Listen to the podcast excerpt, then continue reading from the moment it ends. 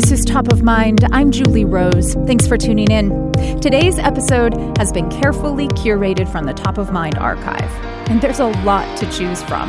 We've been going in depth with guests on the air every weekday since 2015, searching for new perspectives and ideas. I hope what you hear today makes you think about your world a little differently and sparks satisfying new conversations with the people in your life. Let's dive in. Soon after Harriet Tubman liberated herself from slavery and became a conductor on the Underground Railroad, she met two white, wealthy women who became some of her most devoted friends. They were an odd match on the surface, but Harriet Tubman, Martha Coffin Wright, and Frances Seward were bound for life by their commitment to women's rights and the abolition of slavery.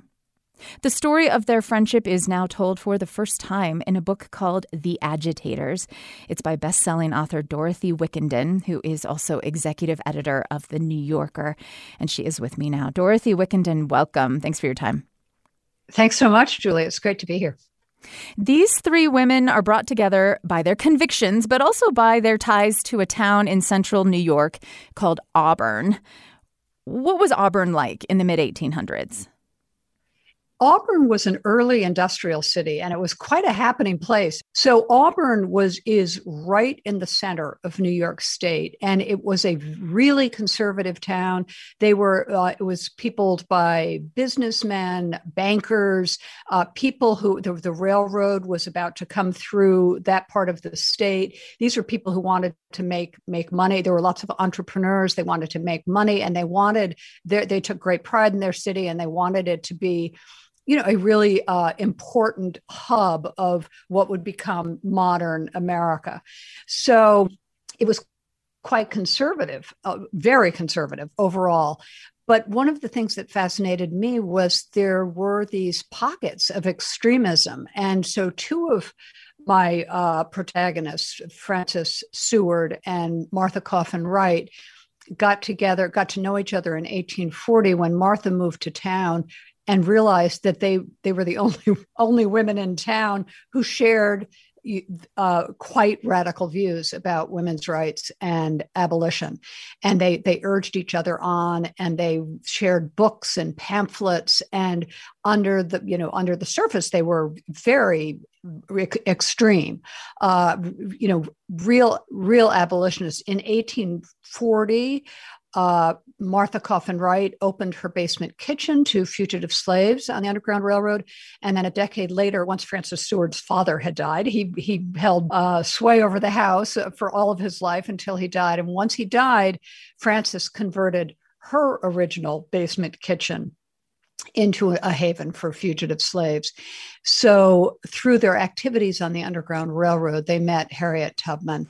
Were there a lot of fugitive slaves coming through Auburn on the uh, Underground Railroad? Well, once Harriet Tubman began, began her operations, there were a fair number of them.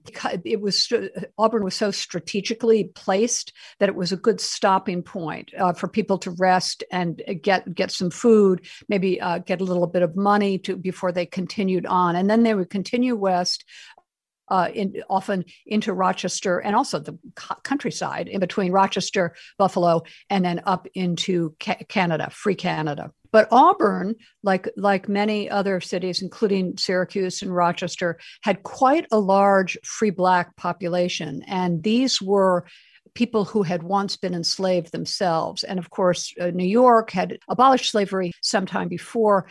Uh, so, so people who had once been enslaved, many of them just settled in, in Auburn. And so it became a number of people who came, escaped on the Underground Railroad ended up staying in Auburn rather than continuing on because there was such a supportive Black community. And a number, not many, but I would say half a dozen white, uh, you know, members of the community were, were very supportive as well. Sub rosa, because this was not something that you wanted to share with your neighbors. So Harriet Tubman's travels as a as a conductor, uh, guiding enslaved people to freedom uh, on the Underground Railroad, bring her frequently through Auburn, and that's where she encounters Frances and Martha. And I want to talk a little bit about the paths that each of them take to um, to their activism. But but it's quite remarkable, and I think important to establish right from the beginning that this this is not just a business association with Harriet Tubman either. I mean, I get the sense that that this actually is a is a genuine friendship that these women appreciated and um, and, and, and enjoyed each other's company. And Harriet ends up spending the her later years lives out her life in Auburn in large part because of that friendship. Forty eight years she spent her life. And one of the things that was so fascinating about uh, as I did the research for the book was learning much more about Harriet Tubman. Of course, we all learned about her in grade school as this great hero on the Underground Railroad. All of that is true.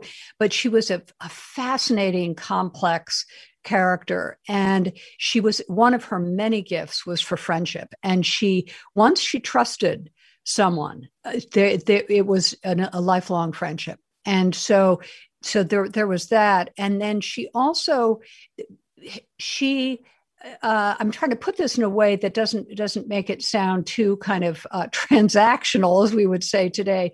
She she knew how to use her friends to her advantage. She had to look at what she was doing, and she one of the, th- the things that drove the spirit of this book is uh, my interest in people who I, I, like telling American history from a different perspective, not uh, stories about the acknowledged political powers, but the people who are totally powerless. So Frances Seward, who was this very wealthy woman and had for that for that time an extremely good education, would seem you know an aristocrat would seem to have nothing in common with a, a, a fugitive slave. Well, in fact, they were both, as was Martha, deeply religious.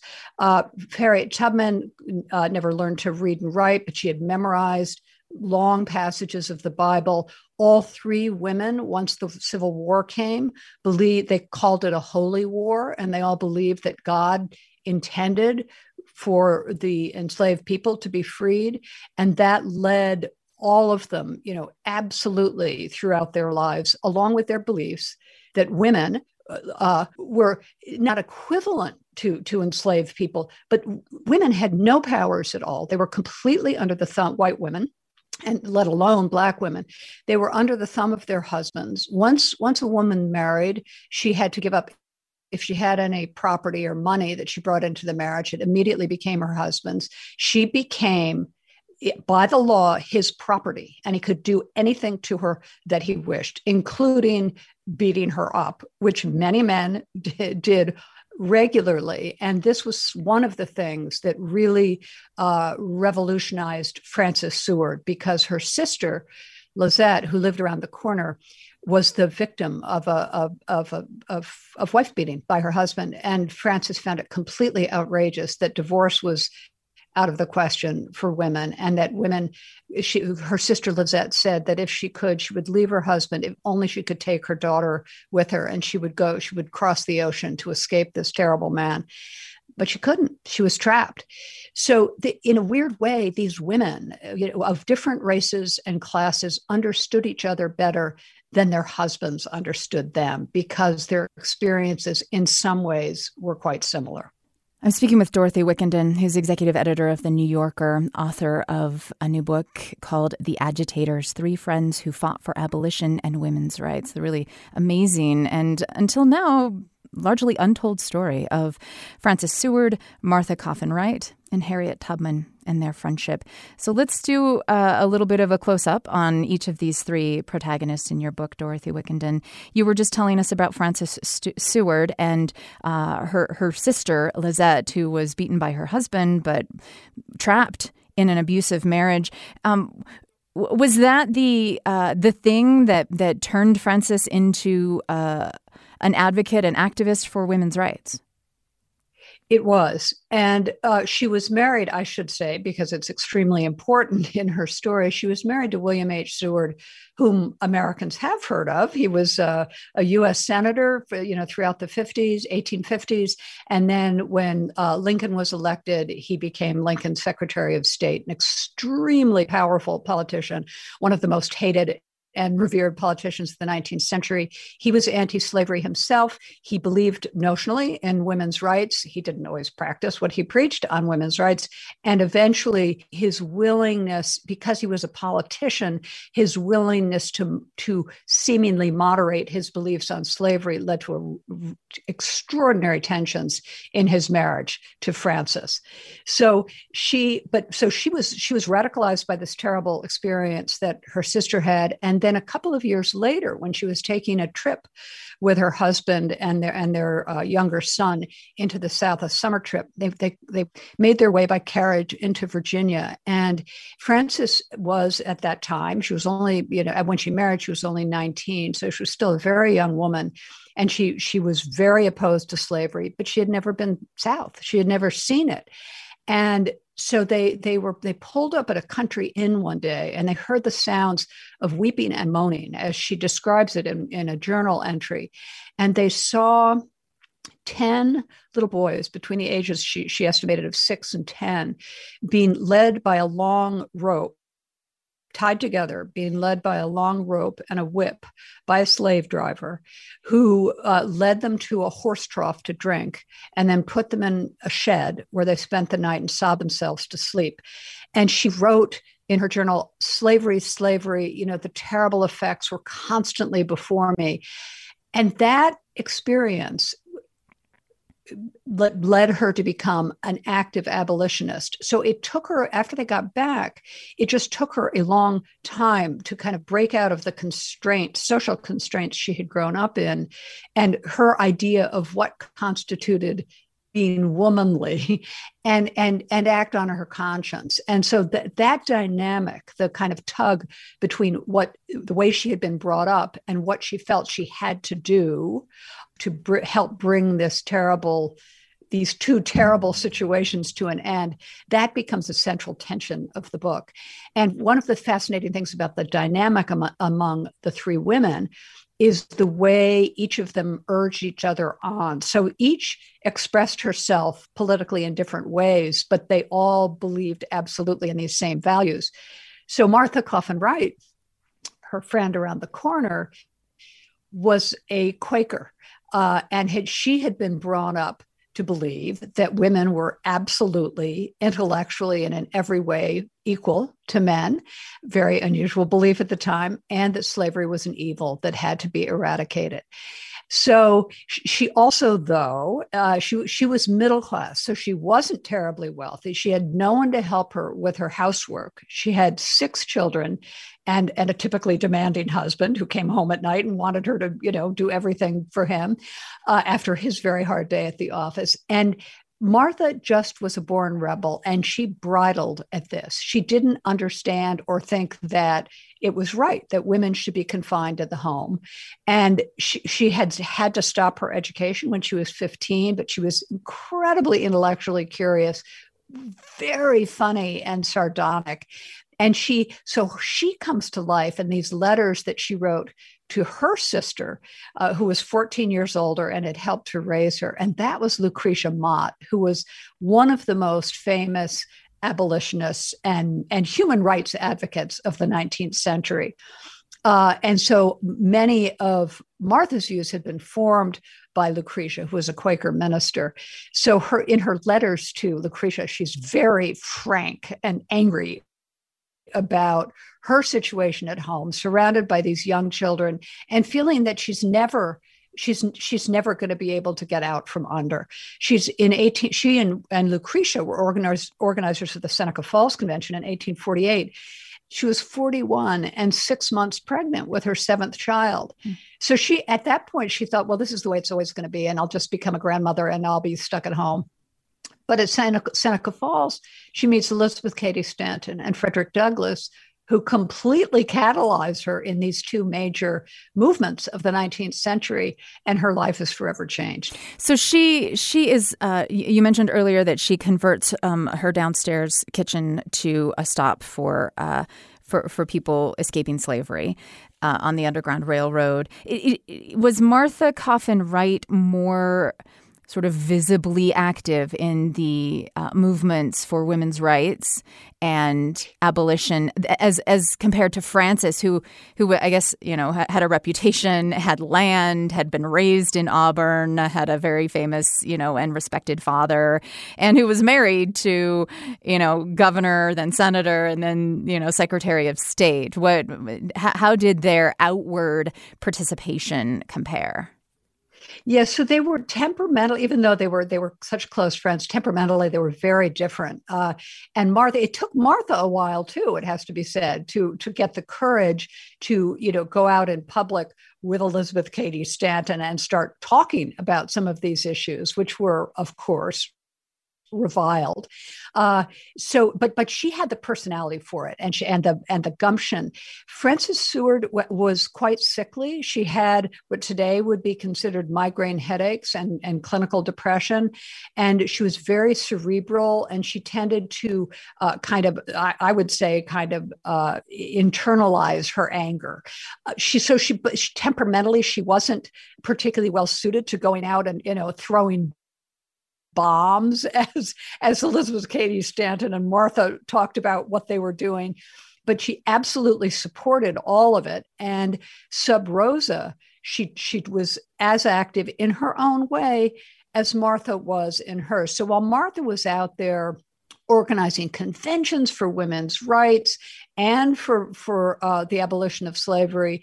Frances was behind the scenes, constantly writing letters. She stayed in Auburn while her husband went to Washington, constantly writing letters to, to him, telling him he had to be true to his conscience and you know stop making these political compromises that his advisor his very wily advisor thurlow weed was was impressing upon him and stand up for himself and the values that he had always believed in. And so Seward found, who was a, a, a, fascinating character himself, he knew that he needed both the, the, the pragmatic advice of Thurlow Weed and the very radical uh, advice of his wife. And she kept him abreast of as the 1850s went on, as abolitionists became grew in power and in numbers and as women got out there making their own cause known you know there are much bigger ripples about the effect with the effects of these two movements. And he was in washington and washington was a really southern town. Slavery was legal. And so Frances became his kind of political go-between. She would report to him on activities in new york you know big big conventions. Uh, there were a number of, of fugitive slave rescues. So once the 1850 Fugitive Slave Act passed, it was legal for slave catchers from the South to go into states like New York, uh, where slavery was had been abolished long since, and and take back uh, free black people who had been living there, for, some of them for decades, and. Frances found, and others, even others who were not particularly politically active, even conservative New Yorkers, found this appalling. And so the atmosphere got more and more tense. And so there were uh, there when slave catchers came in and and arrested these these people who were mem- you know upstanding members of the community and tried to and tried to take them back. The, there were fugitive slave committees in all of these towns, including Auburn and Syracuse and Rochester and Troy, New York, with very, very strong numbers of people who were activists and they would they would uh, launch rescue operations, quite successful ones. Mm-hmm. So Frances was able to report all of this to back to Henry, as she called her husband, firsthand, and so he got a sense of what how his constituents were changing, and that helped him make his decisions about just how open he should be and when about uh, about slavery. So, the Fugitive Slave Act was, as you described, a, a radicalizing moment for many Northerners to really get on board with um, abolition. It also, you write, turned Harriet Tubman into a guerrilla operative.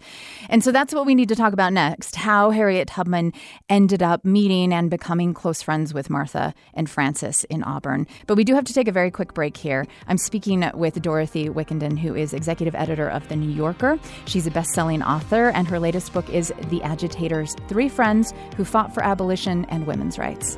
This is Top of Mind. I'm Julie Rose.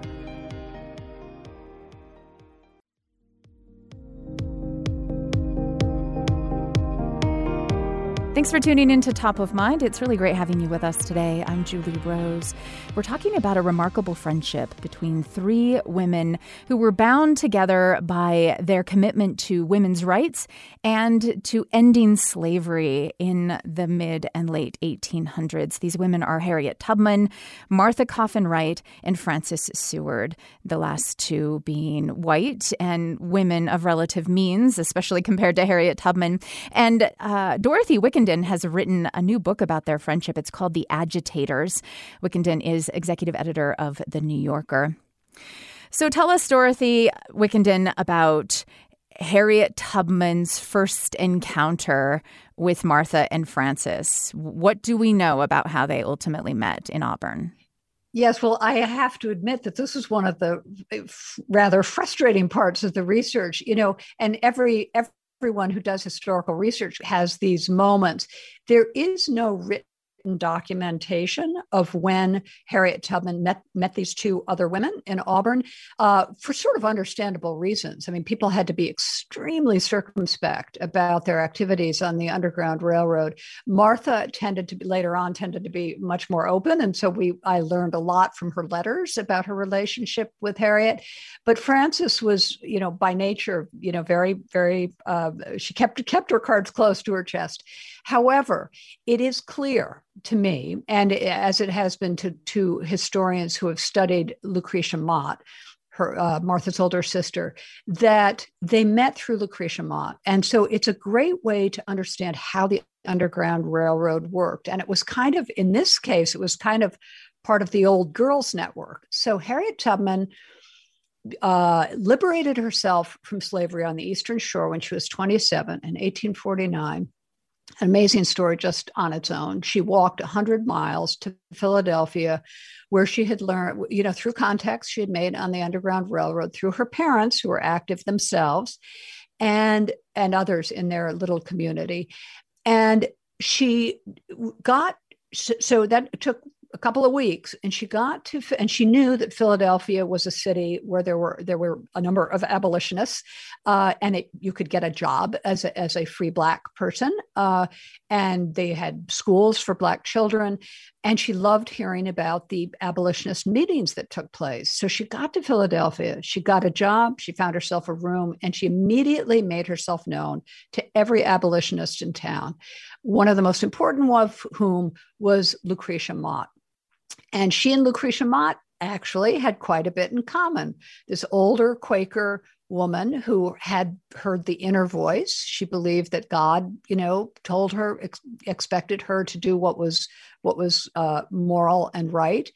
And uh, Harriet Tubman, who was a Methodist, who literally believed that God spoke to her and that He told her that she had to help her people.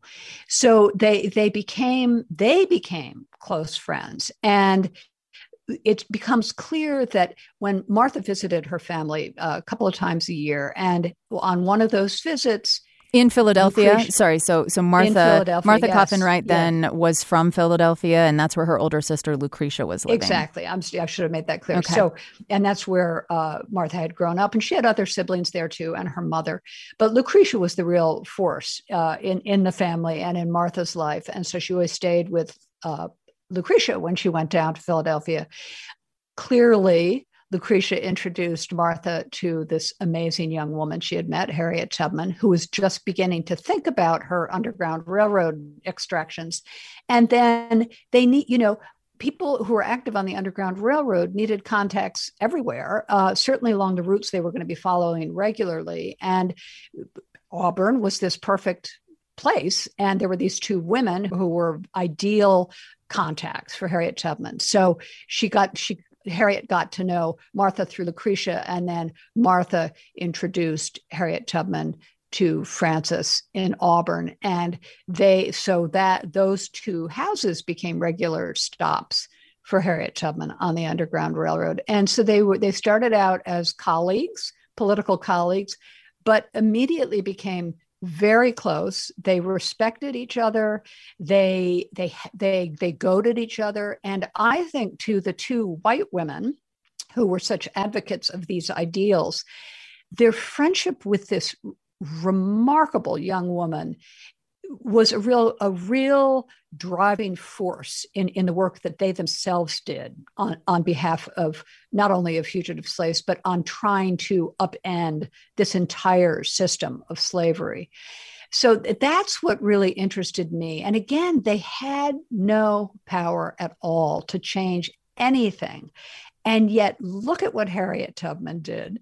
And and she was she was i would say she's incomparable and she's just such a remarkable figure in every way. So the, the other women it's not as though they did anything remotely like what she did but together they they helped make each other's work possible. So just quickly uh, in 1859 frances seward decided so by then, Harriet Tubman had been active on the Underground Railroad for, for almost a decade. She had been down to the Eastern Shore a dozen times. She had rescued about 70 people, including her entire family, and taken them up to Canada. And she had, Tubman had a really strong family sense. So did Frances. They clearly talked about this Harriet Tubman's uh, parents were elderly and frail, and it was they were they hated living up in Canada, so far away, and it was so cold. And so Frances came up with this idea that she had inherited this property from her father. By then, a, a law had been passed in New York, which made the property Frances's and not her husband's, and she decided to sell a house and seven acres a mile down the road to Harriet Tubman, a fugitive slave. And this is a woman, you know, these two women engaging in this real estate transaction, which was a very, very unusual thing to do and quite uh, total, totally illegal. So that that took place. And then just to, to complete the story, because you mentioned Harriet Tubman becoming this guerrilla operative during the Civil War. Once the war broke out and the Underground Railroad activities of, of everyone had stopped, Tubman decided she had this house now in, in Auburn. She had moved her family there, but she was not remotely cut out to be, you know, sit around and work the farm and take care of her family. So she got her contacts. She had a number of very important abolitionist contacts in Boston, as well as in New York and Philadelphia again, great at forming these incredibly lasting and important friendships. She got an audience with the abolitionist governor of Massachusetts, who gave her permission to go down to Port Royal, South Carolina, which had, had just been uh, uh, taken over by the Union Army. And she took part in the Port Royal experiment, which was a kind of public private partnership to help 10,000 slaves who had just been liberated and were there and needed needed help to get become self-sufficient she helped with that effort but her real she told martha before she left that she was going to perform a secret service down there and she did. She got to know the Union generals. She made herself invaluable to them by organizing a band of scouts. And they would scope out the territory to see, because they were surrounded on three sides by the Confederate army. They would figure out where the, the Confederates were positioned, and then and then launch the, a series of river raids, which Harriet Tubman took part in and be, played a very important role in, uh, according to the intelligence that Harriet Tubman delivered to these generals. So this was an incredible thing too. Mm. Uh, there were the the first black troops of the war were were being mustered in South Carolina. Tubman is watching all of that happen. Of course, she totally approves of that. She thinks the war can't be won until Black men are allowed to, to fight for their country. And she wants to take part, and she figured out a way to do it. Meanwhile, her elderly parents are living on the property that she purchased from Frances Seward a mile down the road and being watched after giving her a bit of a, a, bit of peace of mind, right? Because Frances and Martha are both there in Auburn uh, during the war. And Frances and Martha both have sons. Well, I mean, we should say that Frances's husband is now Secretary of State. He's one of two signatories on the Emancipation Proclamation. Um, he's part of Lincoln's inner circle, first trying to prevent the war and then, you know, sort of managing that process politically. Um, and Frances and Martha both have sons who get injured in the, in the Civil War. Yes, and and Martha's son, uh, Willie, she told him before he left Auburn that uh, he should die before returning a single slave to slavery. I mean, this woman was one tough customer. And of course, she was anguished by the idea of him being on the front lines. And he would the I devote a chapter to Gettysburg because uh, Willie took part in the Battle of Little Round Top quite heroically, uh, and there's a plaque there uh, commemorating his his unit. Uh, and it's just an amazing story. And then this is one of the things that I love about telling this kind of history because I went to through all of the uh, letters and personal documents that I could find that sh- that showed Willie's part in that battle and martha's response when she hear he gets injured and it's he, she at first thinks he's lost his life it's completely harrowing uh, so so there's that. And then frances's one of frances's sons also takes part he takes part in two battles one of them that uh, and in one of them he almost gets killed. But these women you know they stood by their beliefs. They they they couldn't not have their their son even though it was possible to to buy your way out of serving at the front. They believed their sons had to do what these other young men were doing and and fight in their holy war and how much influence do you think Frances had on her husband's views, given that he was in the room where it happened? He was there with Lincoln. You know, he totally respected her and really listened to her and thought that the abolitionists were incredibly important, uh, an incredibly important force. Obviously, they they really sort of brought brought the war on, but he, like Lincoln, from the beginning of the war, were emphatic that this was a war to save the Union, not to emancipate the slaves. And as I mentioned earlier, this was a source of real contention between the two of them. And their letters back and forth, which previously hadn't been written about, are, are extraordinary. And so you see what I loved about them was you saw it from two different perspectives. And I kind of understood it. I definitely understood it from Frances's perspective, who found who felt her husband was not being true to his values.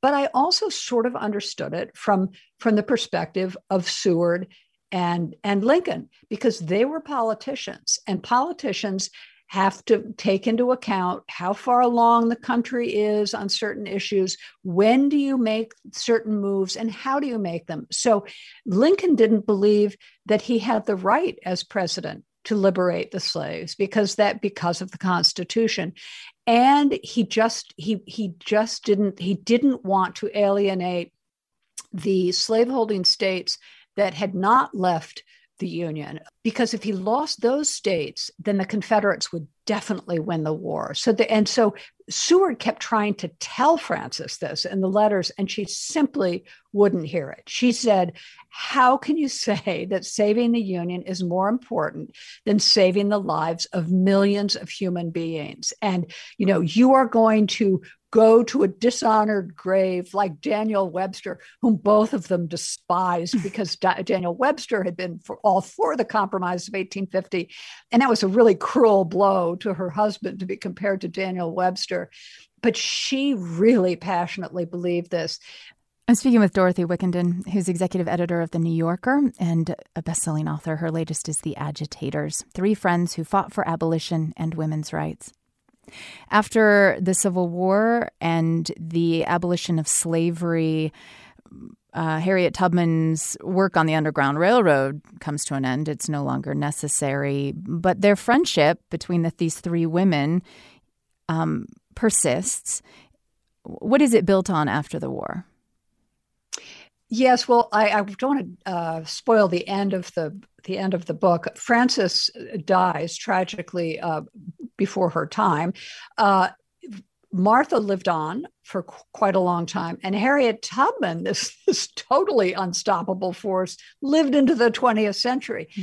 So she, when Tubman Tubman stayed on uh, in South Carolina, and then after, sort of as the war was winding down, she went to one of the Union hospitals in Virginia to tend to uh, African American soldiers who were being really, really badly treated in Union hospitals, and they needed they needed nurses to, to help, which is what she did.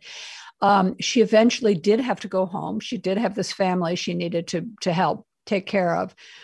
So she went back to Auburn she devoted the rest of her life in her early years back in Auburn. She continued to work on behalf of the people of South, freed people of South Carolina and other people in the South, making sure that, you know, gathering donations and, and clothing and, you know, any number of things that were desperately needed to help help people kind of get started on a new life. She also was very active in the women's suffrage movement, and she she joined the the group founded by Elizabeth Cady Stanton and Susan B. Anthony and Martha Coffin Wright, and she fought. She continued continued to speak publicly about the rights of women and the rights of of black people. And she basically spoke to any she was completely non-denominational. She would speak to any group that asked her uh, and so there were growing tensions after the war between white women and black women and uh, that some of it got very ugly. Somehow tubman kind of rose above that and didn't get entangled in it. Uh, martha did to her regret. She that was you know something that she found exceedingly um, uh, discomforting. Uh, so, but she, Mar- uh, Martha and Harriet Tubman saw each other all the time because they lived they lived you know within walking distance of each other, and Tubman did not get paid for her work with the Union Army because it was it was she had kind of created this position for herself, and so she wasn't officially a member of the Union Army. And so she was quite poor. And Martha and other member and members of Harriet Tubman's family and the Sewards helped her out financially.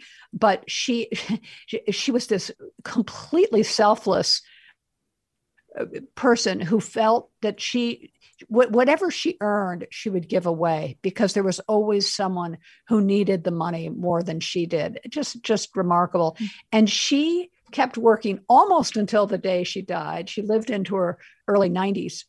And her final project, as she called it, was building a home for elderly, indigent African Americans on the property she had bought from Frances Seward. And it took her decades to raise the money for that uh, undertaking, but she did. She did it. And this woman succeeded in everything she set out to do. And so before she died, this, this uh, home was built and was running. And in fact, she she died in the home she had built herself for for other African Americans. Hmm. Finally, Dorothy Wickenden, um, what does this friendship? What can it teach us? What lessons are there for us today? It I what it kept saying to me as I as I worked on this book over the years is there there are ways they showed us and, and, others like them there were many others like them showed us how what, what are the sort of uh, fundamental principles and methods of political organizing. And if they could do it these women who had you know really nothing they, they were starting from nothing it's completely possible to launch these grassroots movements today and the, the issues that they fought against including you know uh, domestic abuse uh, the the uh, uh, white supremacy. Look, we just saw it at the Capitol in, in on January sixth. Uh, the p- white police officers killing black men. So, what we've seen in recent years is some modern equivalents of what these women were doing. The Me Too movement, at long, long last, you know, uh, bringing down men who had been um, abu- grossly abusing women for for gen for for you know decades and and black lives matter and other groups like them. Voting rights organizations because voter suppression is now you know a big danger in in many states across the country. So all of these groups are extremely active and quite powerful. We saw the effects of them in the recent elections in georgia. You know georgia georgia elected two democratic senators and that was all thanks to the kinds of grassroots efforts that the descendants um, and today's uh, uh, um, equivalents of these women have been engaged, you know, the activities they've been engaged in. Dorothy Wickenden is executive editor of The New Yorker and a best selling author, and her latest book is The Agitators Three Friends Who Fought for Abolition and Women's Rights. Thanks for your time today, Dorothy. It was nice talking to you. Thank you, Julie. A pleasure. This is Top of Mind. I'm Julie Rose. The conversations in today's episode come from the Top of Mind archive.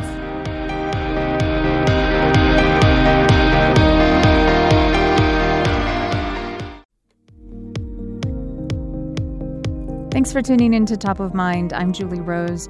Remember how we used to find our way around an unfamiliar place with a map spread out on the passenger seat? And then there was MapQuest, but you still had to print out the directions and hope you didn't make a wrong turn.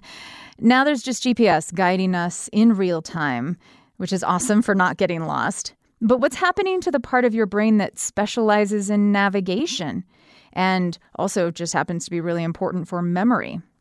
Our reliance on GPS might be weakening our memory skills as we age, says neuroscientist Dane Clemenson. He's on the line. Hi there, Dane. Welcome. Thanks for having me. What is the connection between navigation skills and memory? Yeah, so if we think about memory, um, you know, if you think about an event that's happened to you, a birthday party, a trip that you've gone to, um, you know, if you had to describe that memory to someone, you could pretty simply describe it as, you know, who was there, what happened, when it happened, and where it happened. So this where part of that memory is kind of what we consider spatial memory. And it's something that we do all the time. If you were to take a trip to a new place, uh, if you live in a new city in a new country, you kind of have to learn about your surrounding environment. And our brain has kind of always, you know, kept track of that surrounding environment in order for us to not get lost.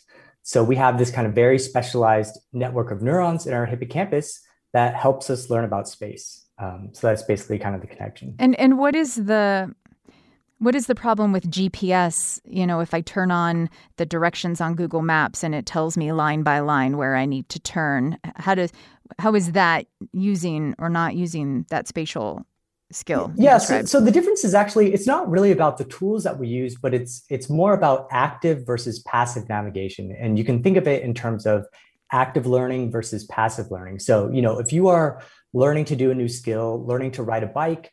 Um, it's one thing to watch somebody else ride a bike and try and learn from that. You can definitely get some information from that.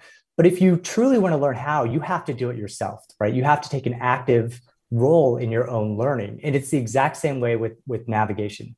Um, you know, when you go to a new city, when you learn a new uh, area that you've never been to before, the best way to really kind of learn it is to explore it is to go out there and walk around and to figure out where things are and to make mistakes right those are kind of important for the learning process um, the difference is that when we follow something like gps when we follow turn by turn directions it doesn't really take you you know you don't really use your brain at all it doesn't take mm. any kind of power to really just follow a set of directions it tells you to go right you go right it tells you to go left you go left and so um, that's really kind of the difference. It's a matter of passive navigation versus active navigation. And so, are you uh, are you arguing that my memory of that place will be weaker because I wasn't finding my way?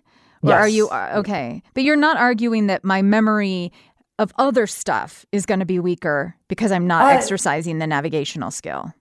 Yeah, you know, it's it's a little bit of a balance. You know, it's hard to say. Um, when we use GPS navigation, when we use these turn by turn term guide turn directions, we're really not engaging our brain. And, you know, if you use it once or twice, that's really not going to have an effect. But, you know, if you have a lifetime, you know, something to consider is that if you have a lifetime of this, you know, what is the point of having these kind of really sophisticated brain processes if we're not really going to use them? Um, and I think that's kind of the argument. And, hmm. you know, we study the hippocampus in memory, and it's one of those areas which we know is highly susceptible to memory loss and memory impairment with things like Alzheimer's and, and dementia and aging.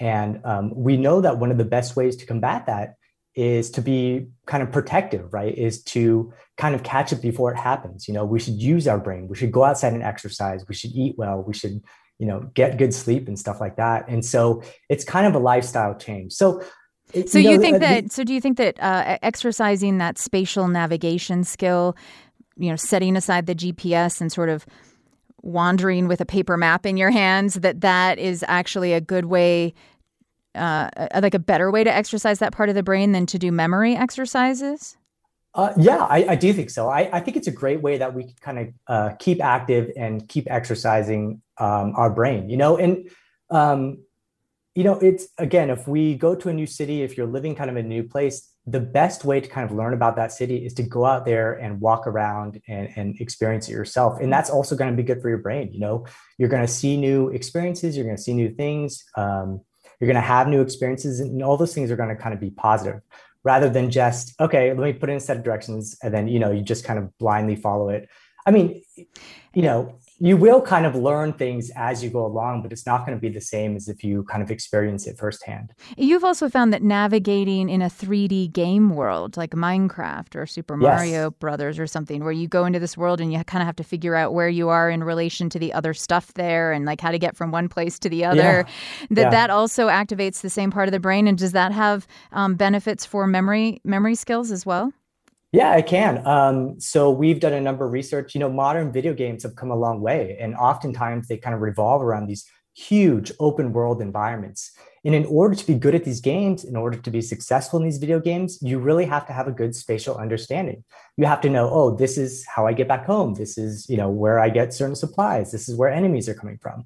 And so, in the same way that we use our brain to navigate real world space, uh, we also use it to navigate and we create these kind of mental maps of virtual space as well. So our brain kind of doesn't really seem to care.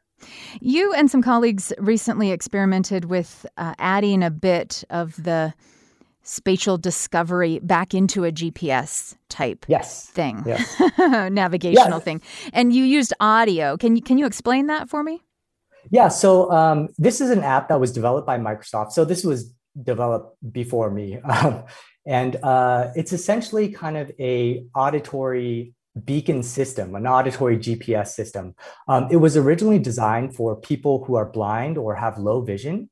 And so it was kind of a way for them to put in, you know, headphones and to kind of learn a little bit more about their surrounding. Um, so the way it works is it use, uses what we call auditory beacons, right? So imagine that if you lived in a city and there's a port nearby, you might kind of hear um, you know the horns of the boats you know? And you kind of get that auditory cue like even if you can't see it even if you're separated by blocks and buildings and structures and all that stuff you can hear it and you can tell where it's coming from right? And immediately you know okay the ocean is that direction. Mm. um, and so it's the same kind of thing. When you put on the headphones and you use this app you can pick any sort of location that you want to go visit um, you know uh, a special point of interest, a site, or even just a local pharmacy or something. And you can plug that into the phone, and it kind of gives you this um, auditory heading, uh, this auditory compass of where you need to go. Rather, so instead of pointing north, it's just going to point or tell you exactly, you know, the direction that you need to head. Like follow your ears. We have a clip exactly. of some of the audio that you provided with the scientific study. Let's listen.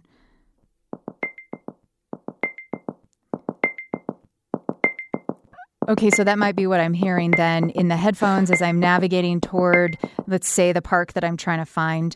Um, does it get louder when I get closer? Is this like the hot cold game that you play when you're trying to find something and people are like, um, yeah. So, so the thing to understand too is it changes depending on your heading. So if you are facing a certain direction, and the location that you want to uh, get to is on your right hand side, you'll hear that beep coming from the right hand side. So it actually changes depending on uh, how you're rotated. Does that make sense? Oh, okay, so, so it's, it's, in stereo. It's like yes, you're in a 3D. Yes, yes, Interesting. But how do yeah. I know I'm getting closer?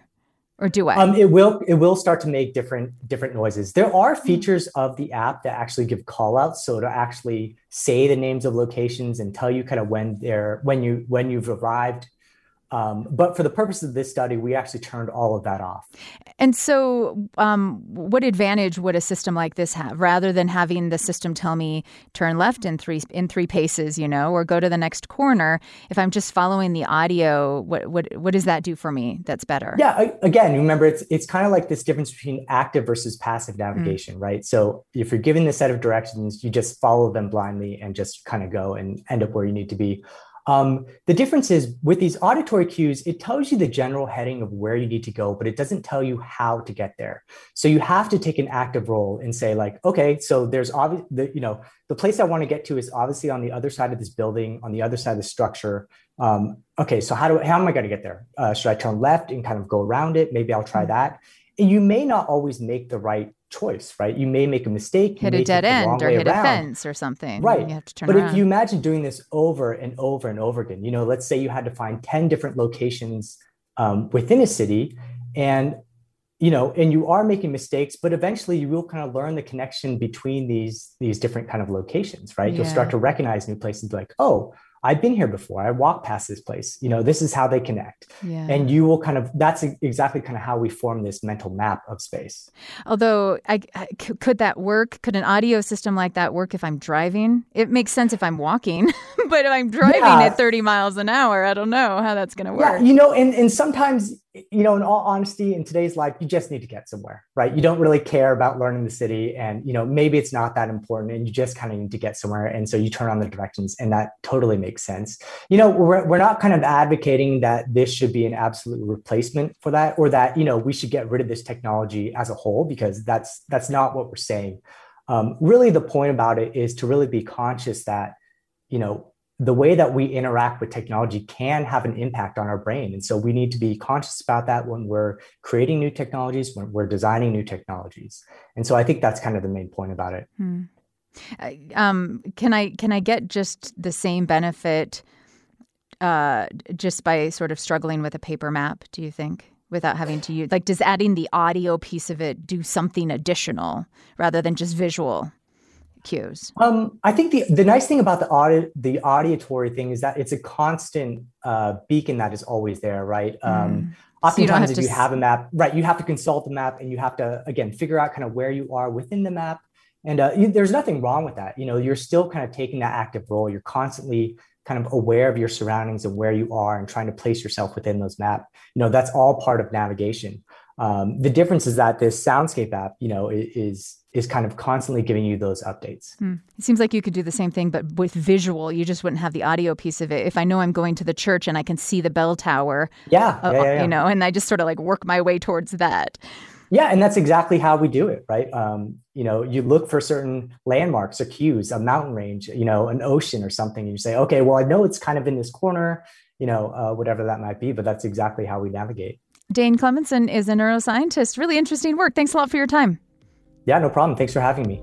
Top of Mind is a production of BYU Radio. We're online at byuradio.org slash top of mind for more conversations like you've heard today. I'm Julie Rose. Ciara Hewlett, Cleon Wall, and Kyle Remond produced the show. Today's episode was curated from Top of Mind's vast archive of past conversations. I hope you enjoyed hearing some of our favorites. You can find more, lots more, from Top of Mind on the free BYU Radio app. I'm Julie Rose. We'll talk soon.